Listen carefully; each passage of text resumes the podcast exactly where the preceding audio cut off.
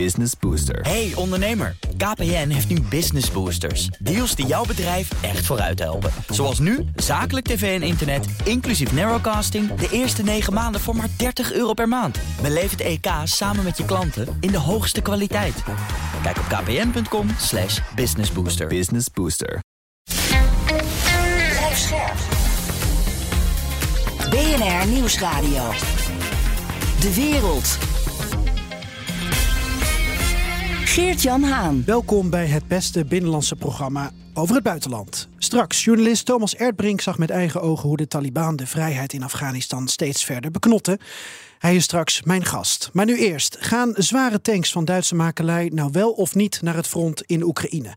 Bij de sociaal-democratische SPD hoor je de twijfel nog in de stem. We are working together with them, that we are discussing with them, and that we are never doing something just by ourselves, but together with others, especially the United States.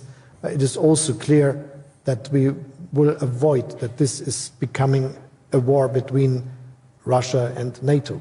En de Duitse bondskanselier Scholz op het World Economic Forum in Davos... die gaf aan dat hij nog in discussie erover is met Amerika en met andere landen. En alles moet in samenspraak.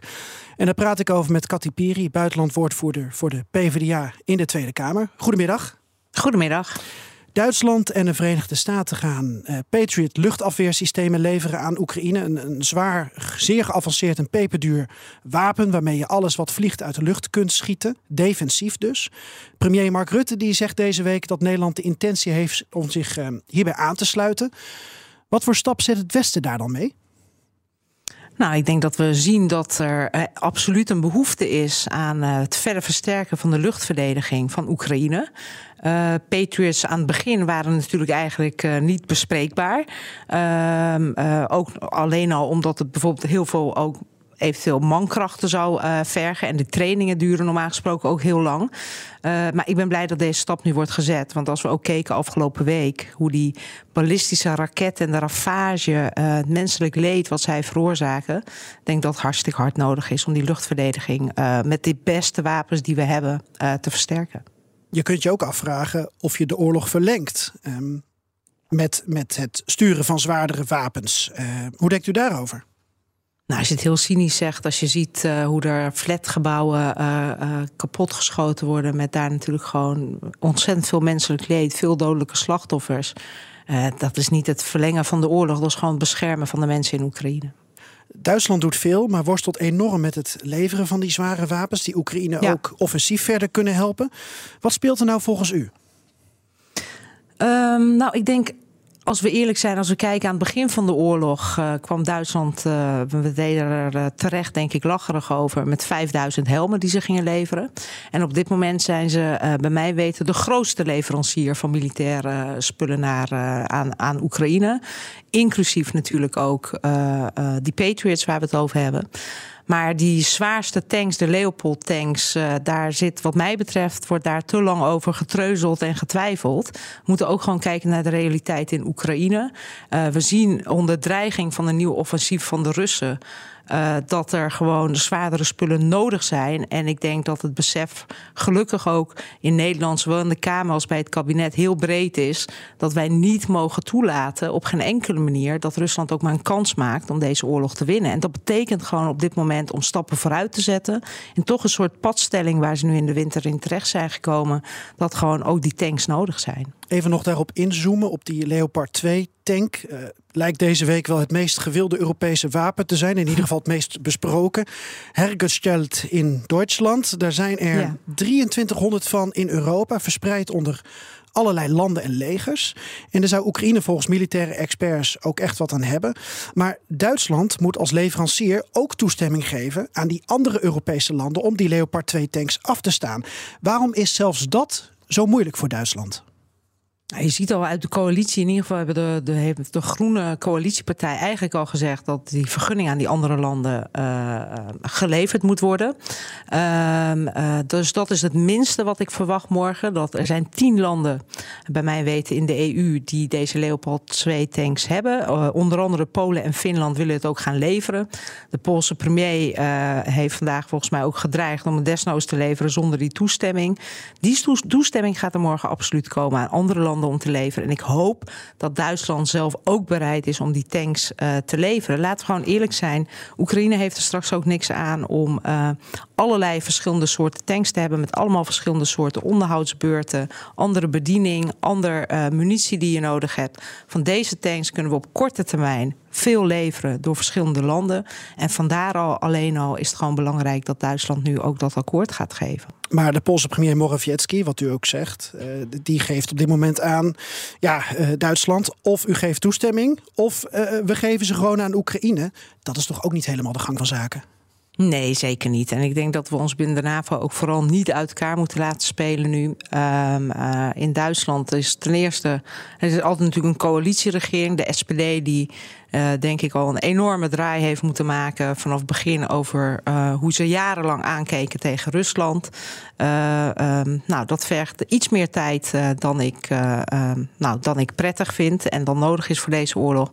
Maar ik heb nog steeds alle hoop in dat uiteindelijk ook Duitsland beseft morgen dat ze niet kunnen achterblijven. Ik zou het niet kunnen verkroppen dat uh, uh, Oekraïne straks, uh, als het gaat om ook offensief het gevecht aan te gaan met Rusland, waar die tanks voor nodig zijn, dat ze dat een kans zouden lopen om dat te verliezen, omdat, omdat één land twijfelt over die tanks. Toch even een klein beetje achtergrond bij Duitsland, want met name de top van ja, het zijn uw sociaal-democratische collega's in Duitsland. Ja. De top die lijkt moeite te hebben om laat ik het zo verwoorden, mentaal afstand te doen van de Oostpolitiek van Willy Brandt. Of nou ja, als je nog verder terug wil, misschien de halb hegemoniële stelling van Bismarck. Is het ook niet zo, uh, ik ben benieuwd hoe u ernaar kijkt, dat Duitsland op dit moment nog steeds meer angst voelt voor Rusland dan dat het steun aan Oekraïne zou willen geven? Uh, deels wel. Ik denk uh, wat ik zie is dat die partij uh, ten eerste inderdaad afstand moet nemen van een soort beleid wat ze toch decennia gevoerd hebben. En dan moet ik zeggen dat we als Partij van de Arbeid daar altijd al anders in stonden. Ook bijvoorbeeld als het gaat om Nord Stream 2 en daar ook grote discussies altijd over hebben gehad met de Duitse SPD. En tegelijkertijd zie ik gewoon eigenlijk een jongere generatie binnen de SPD die eigenlijk niet verschilt van standpunt bijvoorbeeld wat mijn partij in Nederland inneemt. En toch nog veel meer die oudere garde, uh, inderdaad, die. Uh, nou ja, ook, ook, laten we ook eerlijk zijn. Het besef natuurlijk dat we uiteindelijk op één continent zitten met Rusland. En hoe deze oorlog ook afloopt, dat er uiteindelijk een manier moet zijn uh, om met die Russen om te gaan. Dat snap ik nog. Maar nu niet, nu niet begrijpen dat met die oorlog in Oekraïne gewoon onze waarden. Uh, onze Europese waarden op het spel staan. Uh, en dan zo lang treuzelen. Nou, ik hoop maar dat Scholz uiteindelijk het juiste besluit neemt. Maar dan vindt de discussie over uh, dit soort zware wapens. En we zitten inmiddels uh, bijna een jaar in deze oorlog. Waarbij Europa heel veel sanctiepakketten heeft aangenomen. Waarbij er heel veel dingen zijn gedaan die we voorheen misschien uh, ja, als onmogelijk hadden beschouwd. We Zeker. zitten nu in een fase dat we met z'n allen toch wat water bij de wijn moeten doen. En het lijkt alsof we ook te maken krijgen nu met, met ongrijpbare emoties en een soort ideolo ideologieënstrijd. Dat wij in Nederland uh, niet zo goed kunnen begrijpen dat er een deel van Duitsland zo pacifistisch nog is dat dit net te ver gaat. Het leveren van die Leopard 2 tanks. Ja, en het leeft uh, trouwens met name in Oost-Duitsland, die natuurlijk toch ook een andere geschiedenis heeft dan, uh, dan, uh, dan West-Duitsland. Um, wat ik begrijp, leeft dat sentiment daar in ieder geval sterker. Kijk, als je ook heel eerlijk bent, ik vind dat Duitsland het ook qua PR in die hele oorlog, elke keer zitten wij Duitsland te best, ook niet heel goed doet. Het zijn de grootste wapenleveranciers. Leveran, het land wat de meeste wapens levert aan Oekraïne. Als we eerlijk zijn, tot twee weken geleden was er geen enkel land nog bereid uh, in het Westen om die zwaardere tanks te leveren. Alleen het is gewoon heel jammer dat Duitsland uiteindelijk ook toch weer het laatste land is uh, wat, uh, wat uiteindelijk kleur moet bekennen. Um, um, nou, dat kan volgens mij ook politiek gezien gewoon handiger en slimmer. En dit zegt u omdat er in andere landen ook discussies zijn over hoeveel wapens je aan Oekraïne levert en hoeveel geld je moet geven aan Oekraïne? Uh, nou, ik denk ja, uh, zeker. Ik bedoel, in, in de VS natuurlijk die Abraham-tanks. Om verschillende redenen is tot nu toe ook nog geen groen licht gekomen van de Amerikanen om die te leveren.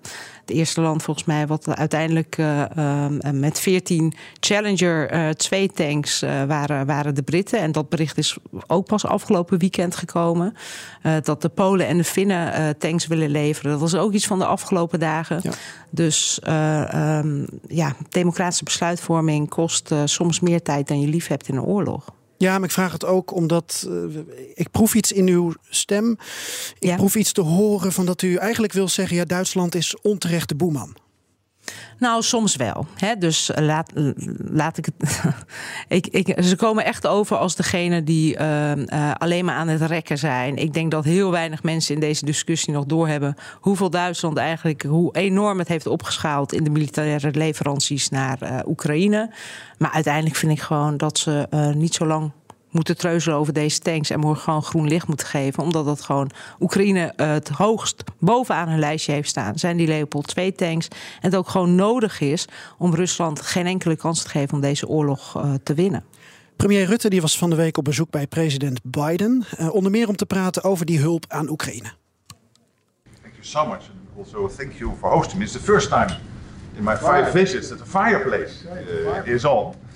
Um, and uh, typically, I would start with the economy, and then I would have told the press that we are the second biggest investor in the US, and the United States is the biggest investor in Europe. But I think we should talk Ukraine. Ja, dit was een, een Ruttiaanse uh, inleiding. Even gezellig babbelen met, uh, met Uncle Joe over uh, uiteindelijk de situatie in Oekraïne. Um, ja. Vindt u dat het Nederlandse kabinet goed reageert op de oorlog? Uh, ja, vanaf het begin uh, denk ik waren we een van de landen samen met de Baltische Staten die voorop liep uh, met het leveren van wapens nog voordat de oorlog was uitgebarsten. om Oekraïne het mogelijk te maken om om zich überhaupt te verdedigen bij een mogelijke aanval. En ik moet zeggen, nu ook het besluit om die Patriots te sturen is denk ik gewoon echt goed. Ook de uh, financiële steun die uh, nou fors is, die is aangekondigd door het kabinet nog uh, voor het reces, kan zeker op onze instemming rekenen. dus ik vind eigenlijk dat Nederland gelukkig als het gaat om op welke manier we Oekraïne kunnen ondersteunen, het goed doet. We hebben natuurlijk heel lang, heeft met name de VVD en uh, daarmee het hele kabinet onder Rutte getwijfeld over dat kandidaat lidmaatschap van Oekraïne. Um, en um, ja, als ik eerlijk ben, denk ik uh, op uh, langere termijn dat we ook moeten kijken naar iets langere termijn wat we gaan doen hier met de mensen die uit Oekraïne hier op dit moment asiel aanvragen. niet asiel aanvragen, maar hier zitten vanwege de oorlog. -hmm.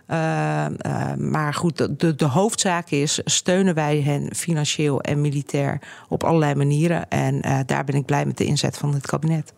Dit is BNR De Wereld. Mijn gast is Kati Piri, buitenlandwoordvoerder voor de PvdA in de Tweede Kamer. Countries where PKK members can run riot in the streets, hold rallies under police protection, and extort significant sums of money should not become NATO members. This would not benefit NATO at all. Rather, it undermines its values. Dat was de Turkse president Erdogan samen met een vertaler. De NAVO zelf is tot nu toe altijd eensgezind geweest. Behalve op dit moment over de toetreding van Zweden en Finland tot het bondgenootschap. Het morrelt een beetje in Hongarije ja, en Turkije. Daarvan weten we dat ligt dwars. Nu bent u in uw uh, vorige functie als Europarlementariër Turkije-rapporteur geweest. Wat zit er nou echt achter die Turkse blokkade? Verkiezingen in Turkije. Het belangrijke jaar 2023 is aangebroken. Het jaar uh, dat de Turkse Republiek 100 jaar bestaat. Dit was de reden waarom president Erdogan een paar jaar geleden de grondwet heeft gewijzigd. Zodat hij in 2023 nog ook volgens de interne regels nog steeds aan de macht kon zijn. Uh, en die verkiezingen zijn er in juni. en je ziet dat Erdogan onder druk staat, met name vanwege de slechte economie. Dat is niet iets nieuws. Dat zien we helaas al een paar jaar in Turkije. en de oppositie maakt zeker een kans bij deze verkiezingen, maar wel alleen als zij uh, verenigd zijn. En daarbij speelt uh, de 10% ongeveer van de Turkse bevolking die stemt op de pro-Koerdische partij HDP, speelt daarin een cruciale rol. En Erdogan vindt het dus ontzettend belangrijk om vooral ook de banden tussen de HDP en de de PKK, die op de Europese terreurorganisatielijst staat, om die aan te halen. Om ervoor te zorgen dat die oppositie in ieder geval niet de handen ineens slaat. Oké, dus door de Koerden aan te vallen kan Erdogan het de oppositie moeilijker maken. Ja, en het nationalisme aanwakkeren. Er zijn natuurlijk uh, in die strijd tussen de staat en de PKK zijn natuurlijk de afgelopen decennia heel veel uh, mensenlevens heeft dat gekost. En dat roept natuurlijk ook allerlei emoties op. En door dat maar elke keer te blijven benadrukken. Uh, uh, en nu ook dus in die toetreding, met name van Zweden, waar veel uh, Koerdische vluchtelingen heen zijn gegaan, asiel hebben gekregen. En waar Zweden de afgelopen jaren altijd stond, natuurlijk ook voor, um, nou, voor het recht van, van, van die Koerden. Door dit nu een heel groot thema te maken, hoopt hij daar ook binnenlands veel profijt van te hebben. Turkije is een heel groot NAVO-land en heeft ook een bijzondere rol, omdat het als enige NAVO-land, nou naast Hongarije, nog redelijke betrekkingen met Rusland heeft. moeten we Erdogan misschien toch wat geven om hem te paaien, omdat hij een hele belangrijke rol nu speelt? Nou, um, het zou u verbazen als ik hier ja op zou zeggen. Uh, denk Van mij mag het. Uh, ja, nee. Nou, het antwoord is uh, nee. En ik zie ook gelukkig dat de NAVO op allerlei manieren druk probeert te zetten op Turkije om, de, om die blokkade op te heffen. kijk, Zweden heeft, of er nou een links- of een rechtse regering zit. Hè, ze hebben net verkiezingen gehad waarbij nu een rechtse coalitie aan de macht zit. Zweden heeft zich gewoon te houden aan de rechtsstaat. En dat doen zij ook. Dus zij kunnen niet mensen uitleveren aan Turkije uh, um, die asiel hebben gekregen. Ten eerste in Zweden, omdat ze niet veilig waren in Turkije. En ten tweede kan je niet mensen uitleveren op het moment dat zij uh, gevaar lopen voor martelingen of een oneerlijk proces. En we weten allemaal hoe de rechtsstaat er op dit moment voor staat in Turkije. Daar zijn geen eerlijke processen. Het zijn politieke processen die er worden gevoerd. Dus, uh, en Erdogan weet dat natuurlijk donders goed. Dus hij heeft gewoon eigenlijk eisen voor uh, neergelegd. Een lijst van 300 namen uh, doorgegeven aan Zweden. Van mensen die asiel hebben gekregen in Zweden. En oorspronkelijk uit Turkije komen om hen uit te leveren. En hij wist natuurlijk al van tevoren dat daar sowieso geen akkoord op gaat komen. Dan raak ik de vraag nu om. Want Duitsland en Nederland waren de twee landen die aan Turkije Patriots uitleenden. toen de, de burgeroorlog in Syrië begon. En Erdogan zich ook bedreigd voelde voor raketaanvallen. Je zou dus ook kunnen redeneren wat een schitterend moment voor Duitsland en Nederland om te zeggen: hé hey Erdogan, nu mag jij wat water bij de wijn doen. Uh, ja, alleen vrees ik dat Erdogan uh, voor dit soort redeneringen niet zo heel erg, uh, heel erg gevoelig is. Kijk, bij hem, van alle zaken die er nu spelen rondom Oekraïne en geopolitiek speelt er rondom Turkije altijd veel. En ook natuurlijk de oorlog in, die Rusland voert tegen Oekraïne. Het aller, bovenaan zijn lijst. En, en met verre afstand komt dan pas, komen dan pas al die andere zaken, zijn gewoon die verkiezingen te winnen. En alles wat daarvoor nodig is, dat zet hij ook in in zijn buitenlandbeleid. Dus vandaar ook de vrees dat Erdogan toch de komende weken ergens nog een offensief gaat doen in Noord-Syrië. Heeft ook met binnenlands beleid te maken. En net zo dit veto wat ze blijven uitspreken tegen het NAVO-lidmaatschap van Zweden. Even een klein uitstapje naar China. Want het is toch al een week waarin we het dus met nou, wat moeilijke landen hebben over hoe gaan we met ze om. Naast de oorlog in Oekraïne zet Europa zich ook schrap voor de Amerikaanse politiek eh, in de richting van China. Um, ja, eh, discussies over ASML. Uh, eh, Rutte en Biden hebben blijkbaar een stevig debat daarover gehad. Uitkomst weten we niet. Zijn we toch van u benieuwd? Wat heeft u gehoord? nou, helaas niet meer dan u heeft gehoord. Um, uh, dus uh, we hebben vanavond wel. Uh, um, meteen, als het goed is, vers uit het vliegtuig. De minister van Buitenlandse Zaken. Die, die komt voor een debat naar de Tweede Kamer. Dus hoop, hopelijk horen we meer. Kijk, dat, dat China sowieso een, een, ook een dreiging is. Ook voor onze democratie en veiligheid. Dat is denk ik iets wat wij. Um, wat wij ook veel meer zijn gaan inzien, waar de Amerikanen al eerder waren. En, maar daarnaast moeten we natuurlijk ook zeggen, ook onder president Biden wordt natuurlijk ook gewoon een net zoals onder Trump, een vrij Amerikaans protectionistisch handelsbeleid gevoerd. En de vraag is toch, en dat is denk ik de adder onder het gras, ook rondom de hele ASML-discussie: is dit nu echt iets wat de Amerikanen willen vanwege de veiligheid? Uh, omdat ze bang zijn dat uh, mogelijke chips die met die uh, machines gemaakt worden ook ingezet worden voor militaire middelen? Of speelt hier ook gewoon het extra voordeeltje voor de Amerikaanse chipindustrie. Um, en nou, de vraag, de, het feit dat ik de vraag stel, uh, zegt eigenlijk al dat ik ook denk dat dat natuurlijk ook meespeelt in deze gesprekken. Terug naar Oekraïne. Uh, vrijdag, morgen, voor de mensen die live luisteren, komen de ministers van Defensie uh, van de westerse landen en van Oekraïne weer, weer samen in de Ramstein-coalitie. In Duitsland is dat, Amerikaanse luchtmachtbasis. Wat denkt u dat er morgen uitkomt? Ik hoop een, vooral een, eh, een eensgezind en krachtig antwoord uh, vanuit, uh, vanuit de NAVO.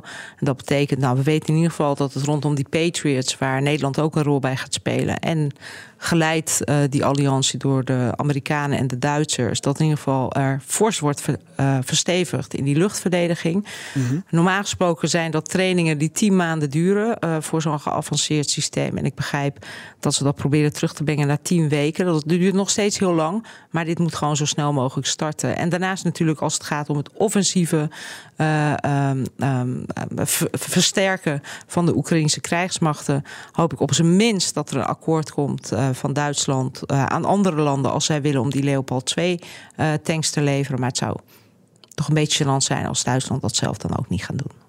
Tot slot dan een vraag die Bernard vaker aan zijn gasten stelt. wat ziet u als endgame? Is dat Poetin verslaan? Nou, in ieder geval Rusland verslaan. Uh, uh, dat, dat, dat, dat, ik kan me uh, niet voorstellen als je kijkt nu naar hoeveel menselijk leed de Oekraïners al geleden hebben.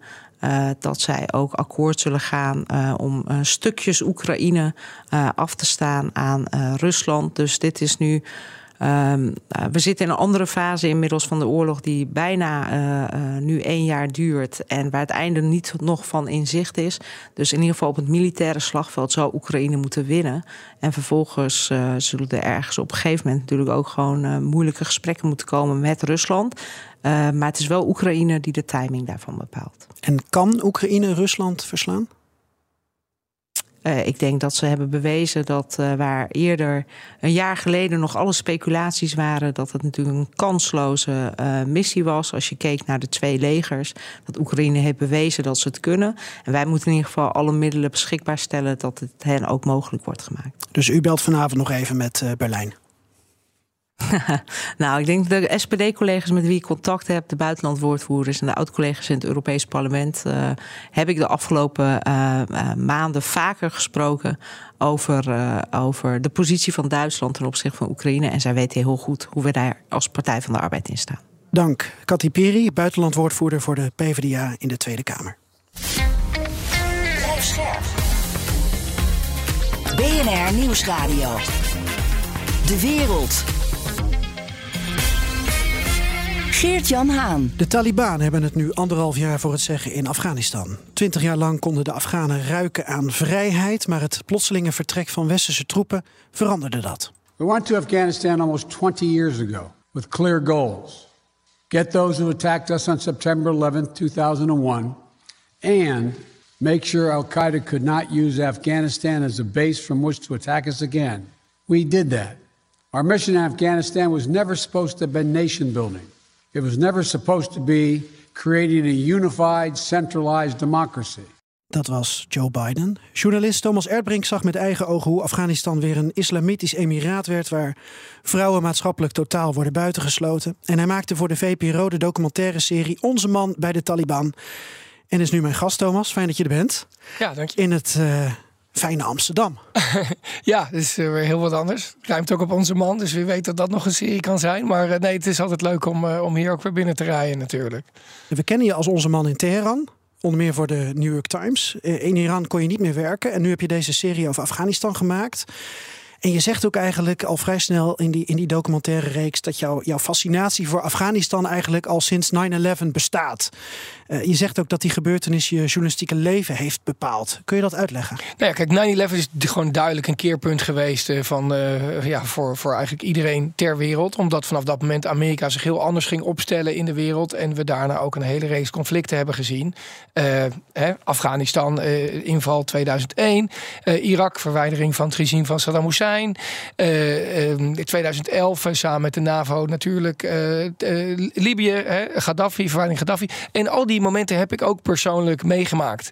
Dus dat is, is een, een global turning point geweest. Maar ook voor mij persoonlijk heeft het mijn leven bepaald.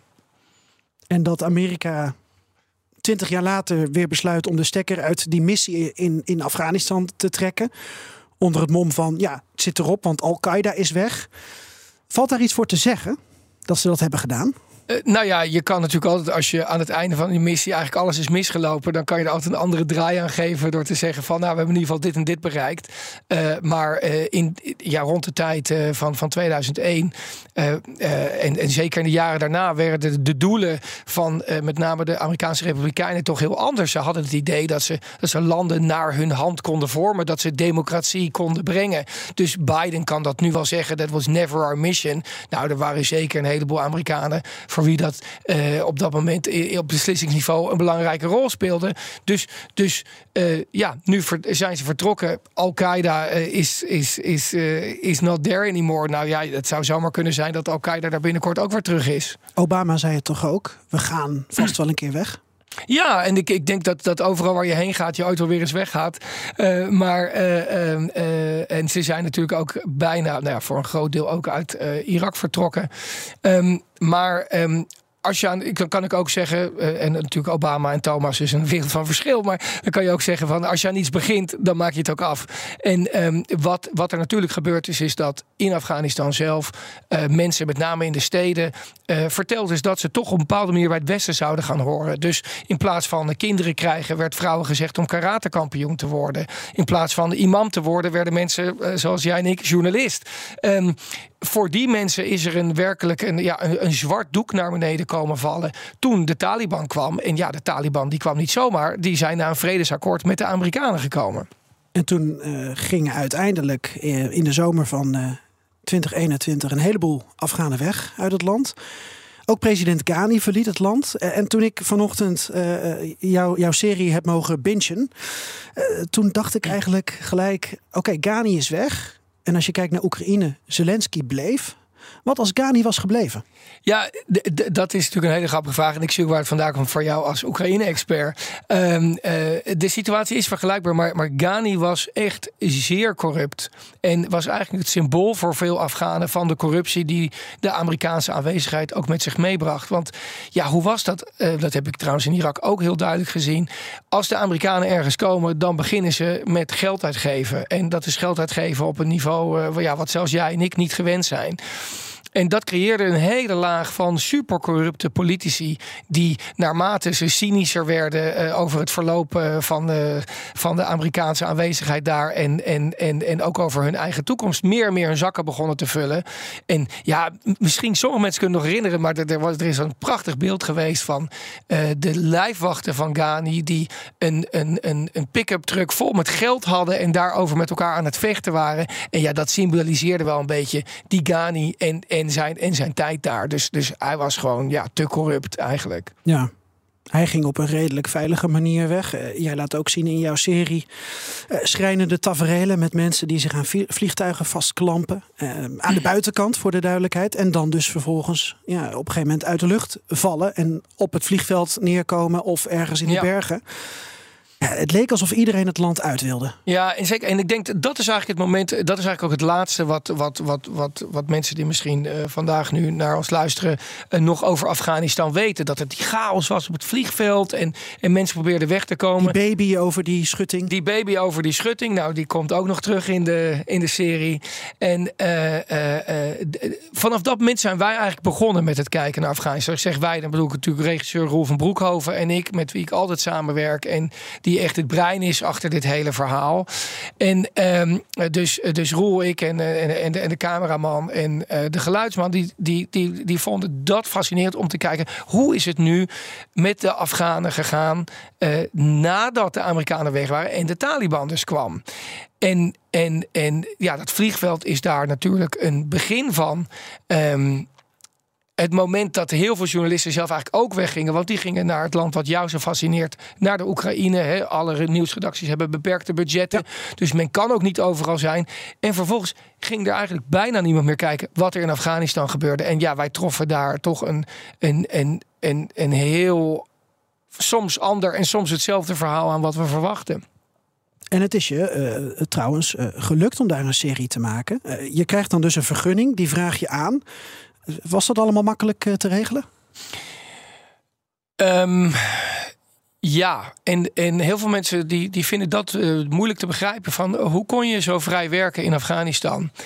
En eigenlijk het moment, eh, de dag nadat uh, na die, dat, eh, dat de chaos op dat vliegveld voorbij was, was eigenlijk ook de dag dat de Taliban dat land moest gaan regeren. En die wisten zelf ook niet zo goed wat ze nou moesten doen. Uh, je moet je voorstellen, die hadden twintig jaar lang op slippers en op brommertjes met Kalashnikovs gevochten tegen de Amerikanen.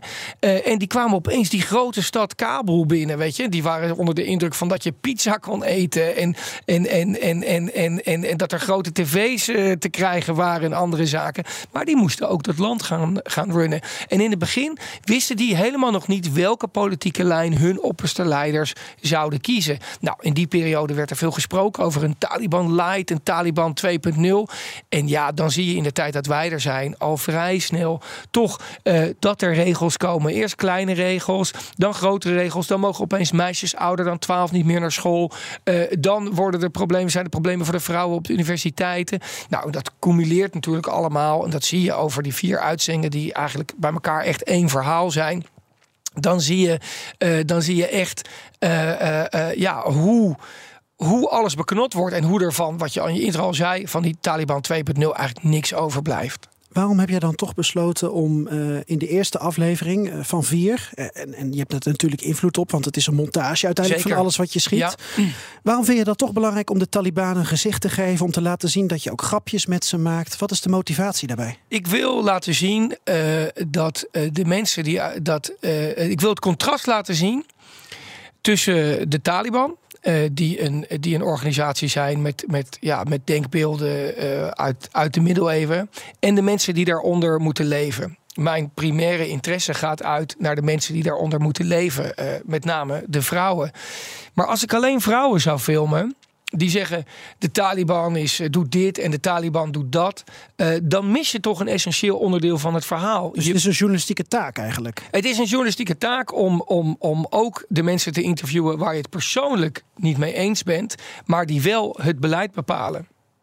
En dan ga je op een gegeven moment uh, de markt op in een van die afleveringen. Ja. En de Taliban hebben je eigenlijk redelijk je gang laten gaan, voor zover wij uit de montage kunnen opmaken. Jazeker, ja. En dan ga je die markt op en jij spreekt Persisch. Dus je kunt ook met mensen kletsen. En dan krijg je ineens allemaal bodyguards met je mee. En dan monteer je daar ook nog een interessant muziekje onder. En je zit daar met 25 uh, uh, persoonlijke beveiligers over een markt te lopen. Ja. Wat is dat? Nou ja, uh, dat is eigenlijk een, het, is een, het is een bizar moment. Eh, hoe is dat begonnen? Uh, regentje Roel van Broekhoven en ik waren daar eerst op onderzoek. gewoon om te kijken wat we daar aantroffen. En toen zijn we in de eerste maand zijn we naar die markt gegaan. Het was heel druk. En daar uh, daar gingen we op zoek naar boerka-winkels. Om te kijken of er uh, meer boerka's werden verkocht dan vroeger. Boerka's die doek die vrouwen van de Taliban nu uh, in veel gevallen moeten, over, moeten aandoen. Dat was niet het geval, maar toen vonden we wel een politieagent, een Taliban-politieagent. En die zei: Nou, als je ooit terugkomt naar de markt, dan wil ik jullie graag wel rondleiden. En ja, zoals dat gaat met journalisten. Het was een, een vrij welbespraakte man, een, een, een, een, een ja, karakter. Uh, en die hebben we maanden later opgebeld. En hij zei: Oké, okay, ontmoet me bij politiekantoor 1. Uh, daar wacht ik op jullie. Daar gaan we de markt op. Nou ja, toen kwamen we daar aan. Toen stond daar inderdaad een halve legermacht klaar. En uh, wij zeiden nog: Ja, dit is echt niet nodig. Want daar was de sfeer ook niet naar. Maar de commandant zei: Nee, straks pleegt iemand een aanslag op jullie. En toen zei ik: Maar ja, dat, dat waren jullie toch vroeger die dat deden. Ja. En toen zeiden ze: Ja, dus wij kennen onze tegenstanders. Die doen precies hetzelfde. Hè. De Islamitische Staat is daar ook nog nog aanwezig. En ja, ze zagen die camera's en, en ze gaan meelopen. En dan loop je over zo'n markt. En daarom hebben we het eigenlijk gebruikt. Dan zie je ook de dreiging die daarvan uitgaat. Want ze, vervolgens zei de Taliban-commandant, die zei... Vraag eens aan de mensen hoe blij ze wel niet zijn met ons. En ja, dan krijg je allemaal mensen die zeggen: Wij zijn heel blij met het. Ja. Want ja. Wat anders. Want anders. Uh, dus uh, uh, zeker in het begin wil ik ook voor de, voor de, voor de kijkers eerst de, ta de Taliban, het land, de vrouwen, de verhalen eerst laten zien op een manier die je eigenlijk nog niet verwacht. En dan word je hopelijk het, het verhaal ingetrokken. Dit is BNR De Wereld. Mijn gast is Thomas Erdbrink, maker van de documentaire serie Onze Man bij de Taliban. Oké, in 10 minuten 263 mannen en 71 vrouwen. Voor wat het waard is, maar toch. Ik durf hier dus op straat bijna vier keer zoveel mannen als vrouwen. Vrouwen zijn er wel, maar je mag ze niet meer zien van de Taliban. Ja, dit ben jij Thomas op een, eh, een brug bij, eh, bij de markt. Uh, jij dacht dat is een plek waar vrouwen komen. en mannen natuurlijk, maar het waren vooral mannen. En toen de Taliban aan de macht kwam, je, je, je sorteerde al even erop voor, toen werd ons in het Westen werd eigenlijk alles en iedereen verzekerd dat de Taliban is veranderd en dat er echt wel ruimte is voor vrouwen in de samenleving. En jij zag dat dat toch niet zo was. Ja, het, het is een beetje als een slechte relatie. Weet je, van ja, oké, hij sloeg me vroeger, maar hij is echt veranderd. Geef me nog een kans. Geef hem nog een kans. En eh, we moeten wel heel eerlijk zijn. Dat, dat was ook een narratief wat wij in het Westen heel graag wilden horen. Want we hadden de Afghanen natuurlijk wel een beetje in de steek gelaten. Eh, door daar hals over kop te vertrekken. Nadat we daar twintig jaar al die westerse wortels hadden voorgehouden. Dus dat narratief van die Taliban 2.0, die Taliban light, dat, dat, dat kwam bij ons ook goed aan. Maar ja, dan komt kom je daaraan. En dan zie je dus stapje voor stapje voor stapje dat de regels strenger worden. Maar dan waren we toch naïef? In het Westen. Ja, maar wij zijn ook soms naïef natuurlijk. Eh, naïef of wij deden aan wensdenken. Want wat konden we anders ook doen? Hè? Eh, wij moesten, de Amerikanen gingen weg. Uh, wij waren overigens op dat moment al vertrokken. Nederland heeft er natuurlijk, is ook geweest met een missie. Tarinkot, Kandahar, Uruzgan. Uh, daar waren wij allemaal. Dat hebben wij niet in de serie naar voren gebracht. maar wij waren onderdeel van de, van de, ja, de aanwezigheid daar. Een onderdeel van het bouwen aan de dromen eh, die de lokale eh, eh, mensen daar, daar hadden. En we zijn ook vertrokken daar weer. Dus. Um, dus wij zijn naïef geweest. Ja, het is ook een manier om om te gaan met iets wat je eigenlijk niet zo goed hebt afgehandeld. Laten we maar hopen dat het goed komt. En we zien dan jouw ja, onderzoek doen naar hoe het met de vrouwen gaat, met de meisjes. Een illegale meisjesschool ben je geweest, waar je nou, toch wel uh, uh, goed te woord werd, uh, werd gestaan. Die meisjes mhm. die hadden echt een, een, nou, soms een hard antwoord. Dat viel mij ook sowieso op dat mensen, als ze voor jouw camera verschenen, dingen durfden te zeggen. Over de Taliban of over hun dromen. Terwijl ik dacht, ja, dat kost je de kop. Ja, ja ten eerste, kijk, wij kunnen ons natuurlijk moeilijk, zeker als je er niet bent, hun leven daar voorstellen. Um, Afghanen zijn heel dappere mensen. En uh, Afghanen weten ook uh, dat er altijd weer een ander regime komt. Want de afgelopen 40 jaar, wie is er niet geweest? Uh, de Russen zijn er geweest. de Amerikanen zijn er geweest. Wij zijn er geweest. Um, Al-Qaeda is er geweest. De Taliban was er al, is nu weer terug. Dus, nu heb je Chinezen. dus wie weet, hè, ze kunnen, die komen natuurlijk altijd. Ze hebben er nu natuurlijk, natuurlijk de grootste mijn gekocht. want ja, zo doen de Chinezen dat. Um, dus uh, mensen zijn dapper. Wij waren daar ook in een periode dat, dat het nog niet duidelijk is welke kant op ging. Ik moet zeggen, heel veel van de mensen die we geïnterviewd hebben, die zijn niet meer in het land. Uh, andere zijn heel moeilijk te herleiden voor de Taliban van wie ze nou uiteindelijk zijn. Want de school is helaas uh, gesloten door de Taliban. En de meisjes, ja, dat is een naald in een hooiberg voor ze om te zoeken. En ik denk ook niet dat dat een prioriteit van de groep is. Ehm, maar het is wel heel belangrijk om die verhalen te vertellen. Want hadden we deze, deze mensen die kritiek hebben op de Taliban niet gehad, mhm. ja, dan was het een propagandafilm voor de Taliban geworden. En dat is natuurlijk het laatste wat we zouden willen. Ehm, en dan hadden we ook niet gehoord hoe moeilijk het is nu voor de mensen. En dat is een journalistieke plicht uh, om, om ondanks alle obstakels die verhalen ook naar voren te brengen met de grootst mogelijke zorg. Ja, je hebt lang in Kabul gezeten. Daar zijn vier afleveringen uit uh, voortgekomen. En je gaf al aan dat je toch een bepaalde ja, journalistieke taak ook voelde om, om, om diverse beelden neer te zetten. Uh, zo ook die van de Amerikaanse drone-aanvallen die veel leed hebben veroorzaakt. Uh, ook mensen die dus drugsverslaafd zijn geraakt. Dat breng je heel, heel schrijnend in beeld. Dan rijst toch de vraag: zijn er ook mensen die gewoon blij zijn met de Taliban? Want uh, dood en verderf is een beetje voorbij. Ja, nou ja, ik, primaire levensbehoefte voor denk ik iedereen ter wereld is allereerst veiligheid. Als je ergens woont waar constant bommen afgaan of, of, of, of drone-aanslagen zijn of andere zaken, dan, ja, dan kan je niet functioneren. En dat, dat zie je terug in de serie. En de komst, met de komst van de Taliban kwamen de mensen die de aanslagen pleegden voor een deel eigenlijk aan de macht. En de, de anderen die weer met de Taliban vochten, de Amerikanen, die verdwenen. Dus daar kwam een bepaald soort rust mee. En wat je ziet is toch, toch mensen in rurale gebieden. Uh, uh, waar heel veel drone-aanslagen waren en waar vaak ook de frontlinies waren tussen het Afghaanse nationale leger, gesteund door de Amerikanen en de Taliban.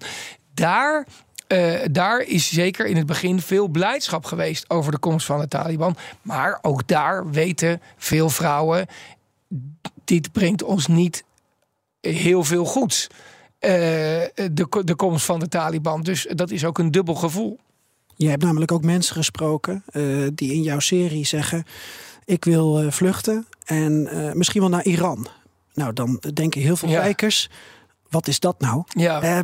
als jij nu kijkt naar Afghanistan, is het, is het gewoon nog slechter dan je je had voorgesteld? Even afgezien van dat er nu misschien minder bommen ja. afgaan. Nou ja, inderdaad, dat is wel een heel belangrijk punt. Dat er in ieder geval iets van uh, dat de wapens zwijgen. Maar. Uh, maar perspectief is er niet. Perspectief is er niet. En, en, en dat is heel moeilijk. Want, want we kunnen dat ook als Nederland niet zomaar zien van. Nou ja, er is geen perspectief, dat is het dan maar. Want ja, mensen pakken hun spullen op en, en, en komen naar Europa toe. Dus uh, het is politiek en ik ben geen politicus, maar het is er wel aangelegen om toch iets van een oplossing proberen te vinden. Want anders loopt dat land leeg. Ook omdat het onze schuld is? En omdat we daar gedeeltelijk ook uh, mede verantwoordelijk... We zijn er immers naartoe gegaan, dus ja, dan draag je ook verantwoordelijkheid. We kunnen niet doen alsof dat niet zo is. Ga je terug? Over vijf jaar bijvoorbeeld? Ja, ik zou zelfs over een paar maanden al, uh, al terug kunnen gaan. Uh, even kijken hoe, hoe, hoe leuk of niet leuk de Taliban uh, de, de serie vindt. Maar ja, dat, dat... Nou, dat merk je, ben ik bang, heel snel. ja, maar dat, is geen, dat is niet belangrijk. Ik wil, ik wil terug voor de mensen die ik, die ik daar heb ontmoet.